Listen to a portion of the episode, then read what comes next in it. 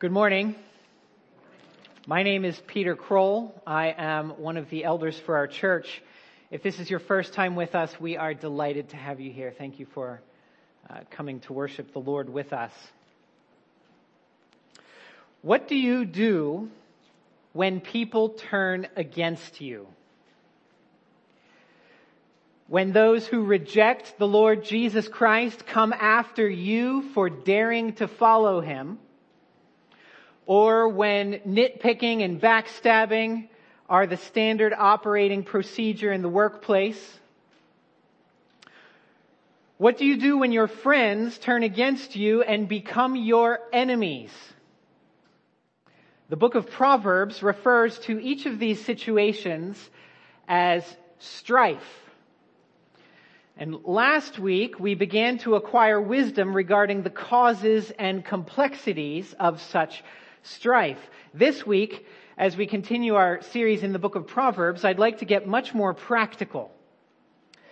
It's one thing to try to keep aloof from strife and to recognize the potential for strife so you can back away from it before it's too late. But what do you do when the dam breaks and all the water has come rushing out? When your enemies come after you and there's no possibility of staying away? How do wise men and women conduct themselves when stakes are high? Because, contrary to popular belief, God does not ask his people to live as idiotic simpletons or punching bags. No, God wants his people to overcome strife and evil. But the way you overcome it really matters. To win a fight in the wrong way is to lose. So this morning I'm going to walk through five tactics found along the way of wisdom according to the book of Proverbs. Those who fear the Lord and do not despise his instruction will humble themselves and fight clean. The wise overcome their enemies not by winning, but by dying. Here's what it looks like. Let me pray for us again as we dive into it. Father in heaven, please open our eyes and grant us insight by the power of your Spirit, that we might fight clean, that we might fight like you would have us fight, that we might fight like Christians, like our Lord Jesus. And we ask that you would help us now, and please grant faith in your promises and the forgiveness available to us. We pray in Jesus' name. Amen. The first tactic is that of waived rights. Waived rights. In many of our fights, it seems that we often want to begin by asserting our rights. In particular, the right to defend ourselves and our right to see justice served. But there is a time, excuse me, there is a time and a place for exerting such rights, but the middle of strife, the middle of a heated conversation is typically not that time. Consider what Proverbs says about the way of wisdom. Look with me at chapter twenty, verse twenty-two. Do not say, I will repay evil. Wait for the Lord, and he will deliver you. This is the word of the Lord. This is the way of the Lord. We tend to think it's a basic human right to take vengeance on evildoers. So if a bully trips an innocent kid walking down the highway, nobody would... The highway. I meant the hallway. If a bully trips an innocent kid walking down the hallway, nobody would complain if that kid got the bully back by tripping him in another hallway. Similarly, if someone shouts and swears at you, it might feel really good to shout and to swear back at them. It feels like justice. But wise people who are drawing ever closer to the Lord, they know that the Lord will deliver them. To seek vengeance or to seek to pay the person back is only to get yourself in the way of what God is doing. Because if your opponent is right, then you are in the wrong by attacking them for it. And if your opponent is truly evil and doing the wrong thing, God already has his laser sight trained on them. And when you seek vengeance against them, you are only placing yourself into the, his line of fire. And it's much better for you to wait until the Lord sees fit to pull that trigger. It's better for you to waive your presumed right for justice and let the Lord handle it for you. Now, in the midst of strife, what are some ways we might be tempted to repay evil? Well, an immediate temptation is to win the battle of wits. Excuse me. When someone says something harsh or untrue about you, it can be tempting to want to clear your name and to set the record straight. It's tempting to demand your right to defend your reputation, but there is a time and a place not to do this. Look at chapter twenty-seven, verse two. Let another praise you, and not your own mouth, a stranger, and not your own lips.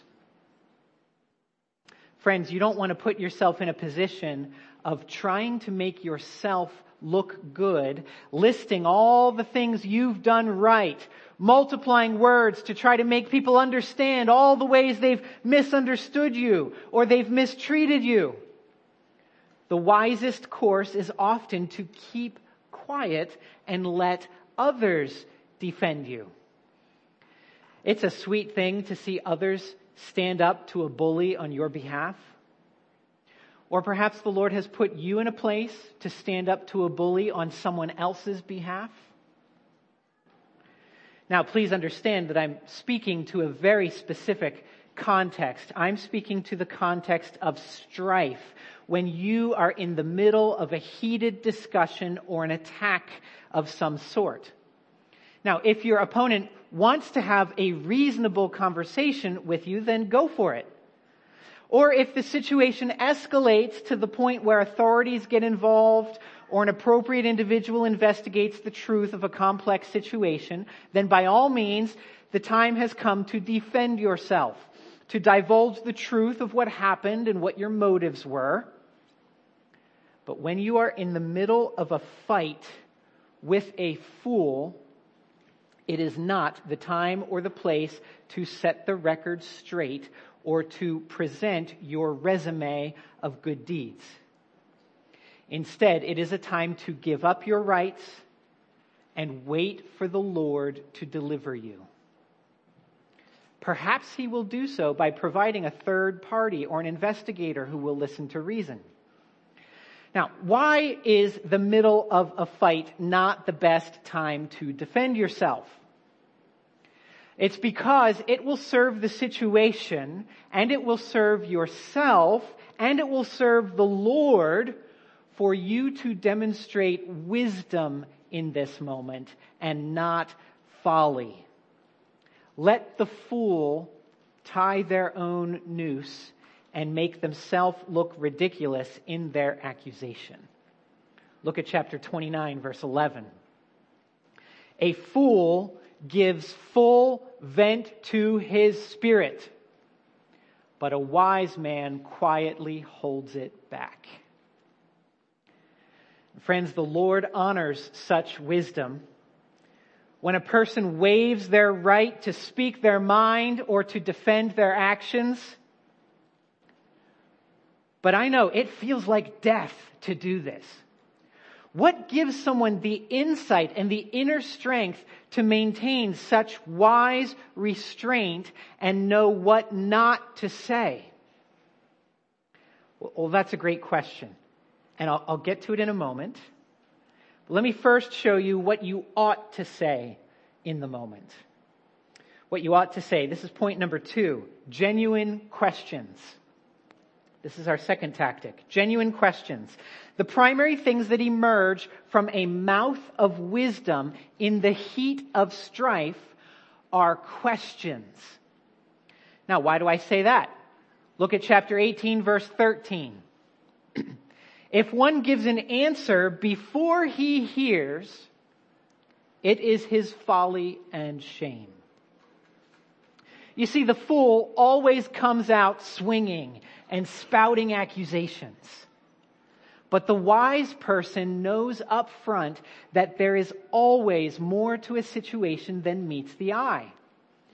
Even when I feel incredibly offended by all the terrible and false things that someone has said about me, I know that I still do not yet have all the facts.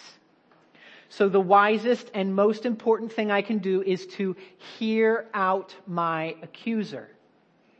No matter how ridiculous their accusations may appear, something remarkable happens when, instead of going right into their defense, a wise person instead asks questions. I didn't realize you felt that way. Can you please tell me more? Or, what did I say or do that caused you so much pain?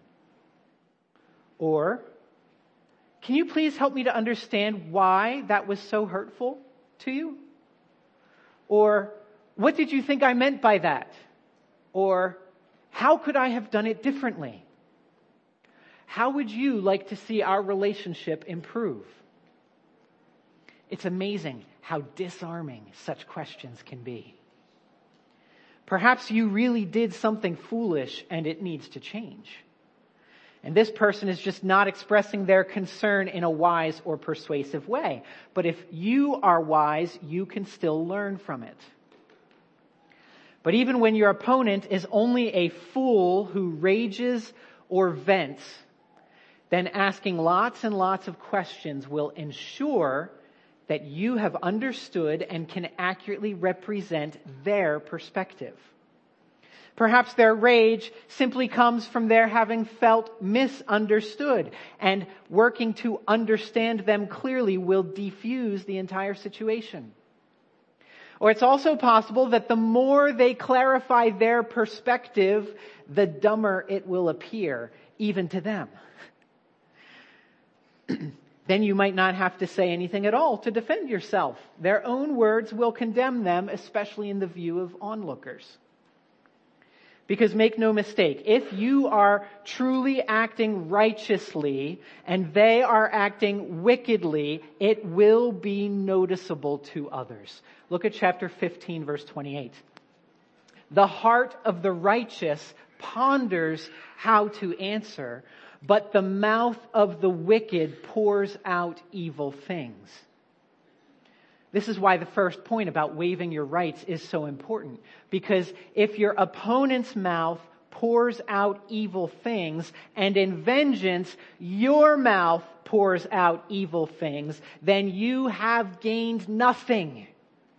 And you have lost your greatest advantage in the fight, which is wisdom. The Lord does not want his children to be steamrolled by their enemies. He wants his people to overcome their enemies. So don't give up your greatest advantage by failing to hear the other person out in as much detail as possible. The more you let them explain themselves, the more likely they are to grab a bear trap off the shelf, place it on the ground, pry it open, set the trigger, and stick their own foot in it for you. Now, I'm not saying this to be mean to opponents, but only to help you be wise in a heated situation. The Lord honors such wisdom. When a person chooses not to defend themselves, but makes sure that they first have fully understood their opponent's perspective. But I know it feels like death to do this. It's so unfair. What gives you the insight and the stamina to ask so many questions and try to understand the person who refuses to try to understand you? Well, that's a great question. I'll get to it in a moment. Let me first show you what should happen when it comes time to move beyond questions and finally start providing some of your own answers. Point number three is compelling truth. Once you've waived your rights and you've asked genuine questions, your third tactic is to speak compelling truth. And when it is time for you to speak and start answering, it's important to do two things. We need to mind our tone and speak only verifiable truth. Okay? Mind your tone and speak only verifiable truth. This is how you speak compelling truth. These two things will make your answers as compelling as possible. First, let's talk about minding your tone. Look at chapter fifteen, verse one. A soft answer turns away wrath, but a harsh word stirs up anger. This is perhaps one of the clearest verses in all of Proverbs, and yet it is perhaps also one of the most frequently ignored verses in all of Proverbs. If you have done the work of calming your enemy down by asking them loads of questions and by communicating how much you want to understand their perspective, why would you now wreck the whole thing by responding to them with a harsh word? Why would you let your disappointment and your frustration take over? Because a harsh word will accomplish nothing except stirring their anger back up. On the other hand, a soft answer will turn away their wrath. A patient, gentle tone is your best bet for keeping the temperature low and respectful. Even if they can't mind their tone, you can. Mind yours. If you trust in Jesus, you have His Spirit within you. You have all the power you need to mind your tone. And one evidence of the Spirit's presence in your life is self-control. So don't lose the fight while you're on top. Now is the time to maintain your strong position. So mind your tone. And having given attention to your tone, another easy-to-forget battle tactic is to speak only verifiable truth. Look at the very next verse in Proverbs, verse two of chapter fifteen. The tongue of the wise commends knowledge, but the mouths of fools pours out folly. You see, if you are wise, your tongue will commend knowledge. In other words, you will formally praise the truth. Your tongue will present what is true as something worthy of approval and acceptance. Now, maybe that sounds clear and self-evident, but why don't we do that most of the time? If your response to your enemy begins with, "You always," then you are not commending knowledge. You are pouring out folly, because nobody always says or does the wrong thing. If you frame your response to your enemy as, "I feel that," then you are probably not commending knowledge, because the main issue is not how you feel, it is what was actually said or done. If you allow your severe emotions to warp the facts in any way, and you exaggerate or you twist, you are not commending knowledge, because we are never justified to twist reality or rewrite history in order to get our own way. Now, I'm not saying that it's immature or that it's sinful to have emotions in a complex, difficult conflict. Okay, it's normal. The emotions are going to be there. But the wise person will make sure that emotions are servants to the truth and not masters of the truth. For example, I have found the following formula to be helpful in difficult emotional conversations. When it's time for me to speak, I often try to do it this way. When you said or did what you said or did, just focus on the observable behavior. When you did this, I was tempted to think or feel this. But what was your reason for saying that or doing that? Can you help me to understand your perspective better? And we're back to questions. See, here's the facts of what happened. Here's how I was tempted to interpret it.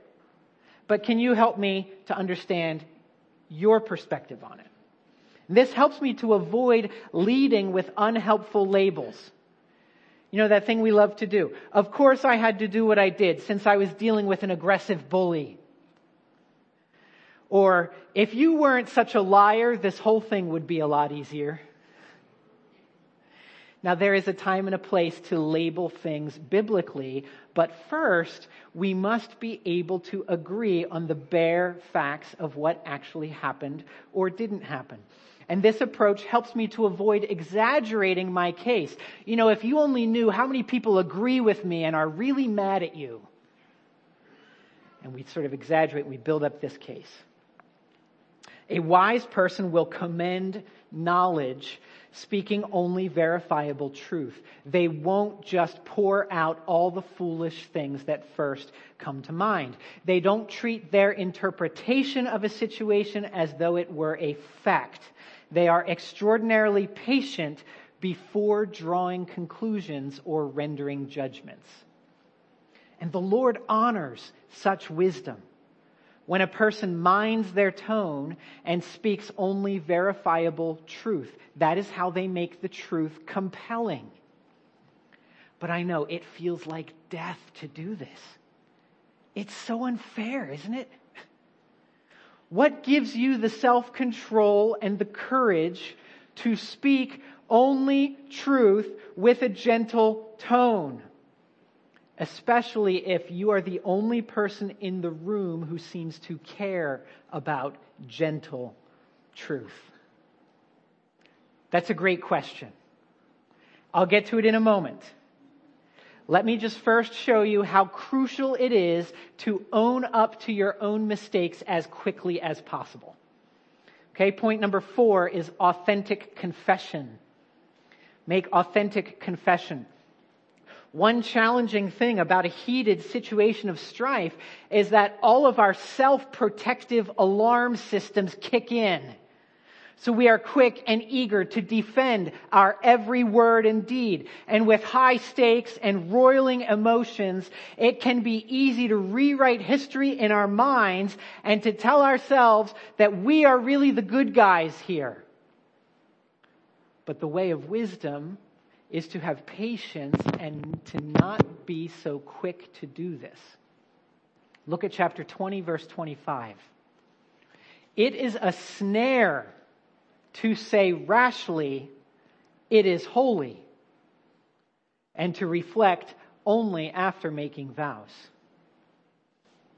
See, this verse is saying that we shouldn't be so quick to label our actions or our motivations as holy in the heat of the moment, when we're acting rashly.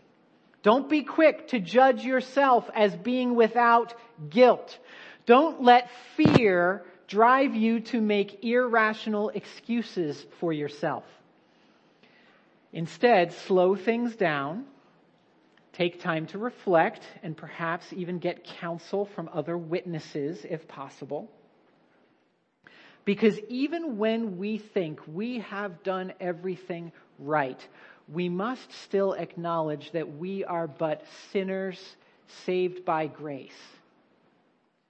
So even if my conscience is clean, it's always true that I could have been more kind than I was, more aware than I was, or more loving toward my neighbor than I was. So before you begin to defend yourself, I wholeheartedly encourage you to consider confessing as much as possible. And I don't mean groveling, and I don't mean making stuff up. I simply mean that it is appropriate and helpful to own up to as many of the accusations as you can in good conscience. I've heard people say that you shouldn't confess to any sin if you don't think you've committed any sin. And there is some truth to that.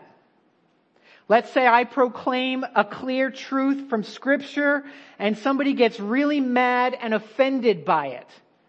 I'm not then going to confess to having committed a hate crime for speaking the truth of Scripture. Okay, let's not do that. Isaiah pronounces a curse on those who see something good and label it as evil, or who see something evil and label it as good. But even with that said, it is simply a fact of reality that I am still a sinner who has not yet been made perfect. I should be able to find something, anything, in the accusations against me that has a ring of truth. And I can take ownership of that, no matter how small it feels. Call it what it is and confess it authentically without a hint of bitterness or resentment. Look at chapter twenty, verse nine. Who can say, I have made my heart pure. I am clean from my sin. Who can say that? It's a rhetorical question. The answer in Proverbs is, well, nobody can. But we know today only the Lord Jesus can. But I certainly can't. And so in the midst of strife, accusations are being thrown around and walls are being built on all sides. Each person becomes like a walled city, like the bars of a castle, and typically each one of them refuses to give even an inch from fear that the other person will stretch it into a mile.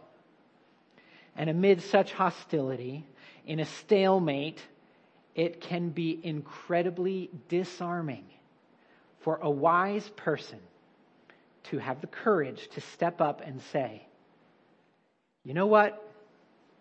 You're right about the fact that I did something or other. I really shouldn't have done that, and I wish now that I hadn't. I can see how painful that was, and I ought to have realized that even before I did it. I would like to do that differently next time. Will you please forgive me and help me to improve in that area? You know how disarming that is? When someone sees your defenses come down? The Lord honors such wisdom. When a person doesn't make excuses and blame everybody else, but they take ownership to confess everything they can legitimately confess as sin or weakness. And when they do so in an authentic way, not just going through the motions. But I know it feels like death to do this. It's so unfair, isn't it? What gives you the courage to put yourself out there so vulnerably? Especially if you are the only person in the room who is taking any responsibility for their own actions. Doesn't this just open the door for them to now blame you for everything that went wrong in the relationship? Well, that's a great question. And it's finally time to answer it. Because the book of Proverbs asks us in situations of strife to waive our rights, to ask genuine questions, to speak compelling truth, and to make authentic confession. Only one thing will motivate and empower men and women of wisdom to do such incredibly risky things. And that one thing is an awareness of who exactly it is we are obligated to please. And so the last point this morning is God pleasing. This is the final tactic. God-pleasing. You see, in the middle of strife, some people are desperate to please themselves, so they fight until they win. And other people are desperate to please their enemies, so they stop fighting and roll over just to calm things down. But the Lord says there is only one whom we must please. And if we do in fact please Him, it changes everything. Look at chapter sixteen, verse seven. When a man's ways please the Lord, He makes even his enemies to be at peace with him.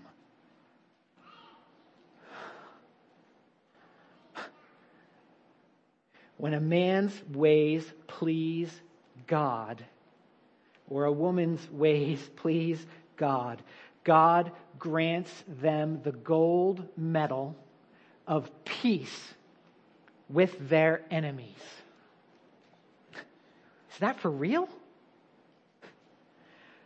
Well, I'll tell you, it's not a magic formula such that if you plug in certain inputs, you are guaranteed an immediate output of peace. Often that peace is a long time in coming, and it comes through much sweat and pain. But the Lord can do it. And if you wish to have peace with your enemies, you will never get it by shouting, by defending yourself, by attacking them, or by taking revenge. You can't earn true peace by winning the argument. And you can't win true peace by letting the enemy steamroll you. Such peace is only God's to grant when a person's ways please Him. So the big question this morning is, what does it take to please Him? What must God's people do in order for God to grant them victory over their enemies? And there is only one person we can look to to answer this question for us. We look at our Lord Jesus Christ. Because make no mistake, He certainly did triumph over His enemies. Look at Colossians chapter two, verse fifteen. He, this is God the Father, He disarmed the rulers and authorities and put them to open shame by triumphing over them in Him, in Jesus.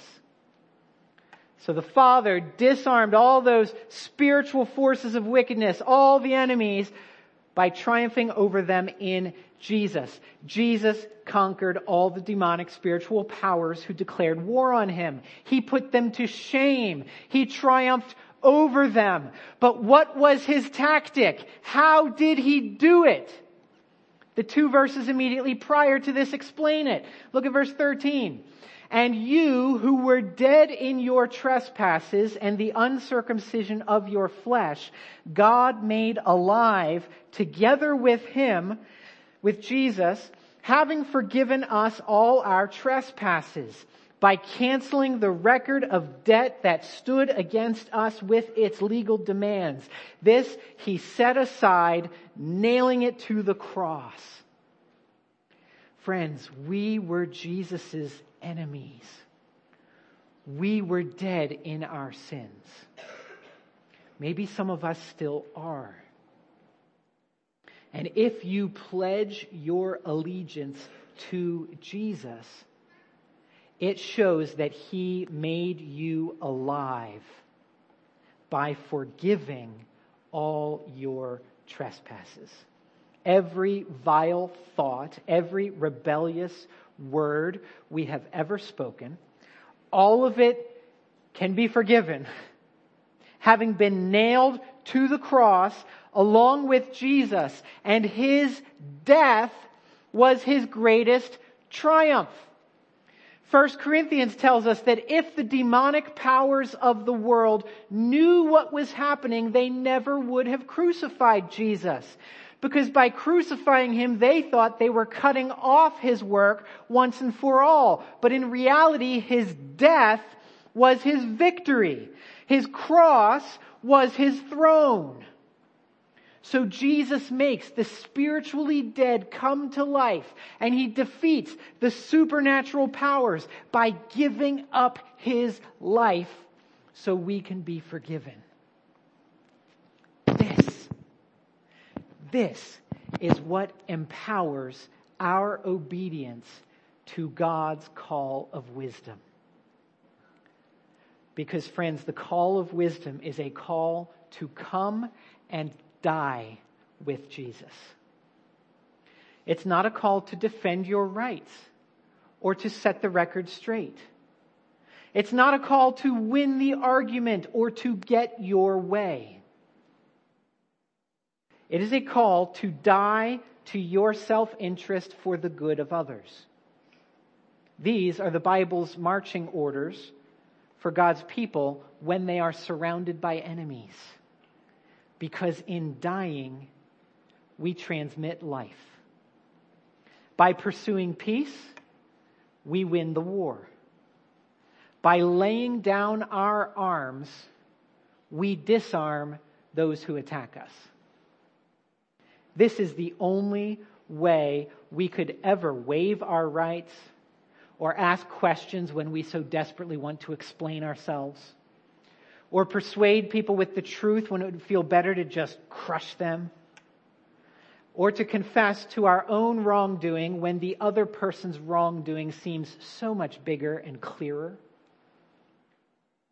So in the end, Christians see their enemies the way the Lord Jesus saw us when we were his enemies. Not as vessels of wrath prepared for destruction, but as needy sinners awaiting redemption. That is what will empower you to do something they would never expect you to do. Look at, back at Proverbs chapter twenty-five, verse twenty-one and twenty-two. If your enemy is hungry, give him bread to eat. And if he is thirsty, give him water to drink. For you will heap burning coals on his head, and the Lord will reward you. So you see, there is a way to win the fight, and it's not by crushing them down. It's by dying to yourself and serving them. If you try to win the fight, you will lose. But if you are willing to die to your own interests, if you waive your rights, if you ask questions instead of making demands, if you speak compelling truth, if you make authentic confession whenever appropriate, and in all things you seek only to please the Lord by trusting in the Lord Jesus Christ, you will overcome your enemies, and the Lord will reward you. Let's pray. Our Father in heaven, Lord, this is a kind of fight that the world does not know what to do with. Most in our generation have never seen people fight like this.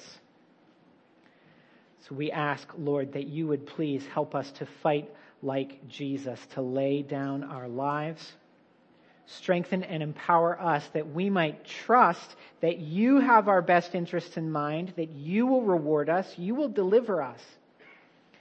And so we don't have to get our justice right here, right now. We can wait for you. Please help us to trust Jesus and to recognize him as the only one who can bring peace on earth, the only solution to helping us as humanity to stop being so cruel to one another. Please strengthen us by grace. We pray these things in Jesus' name. Amen.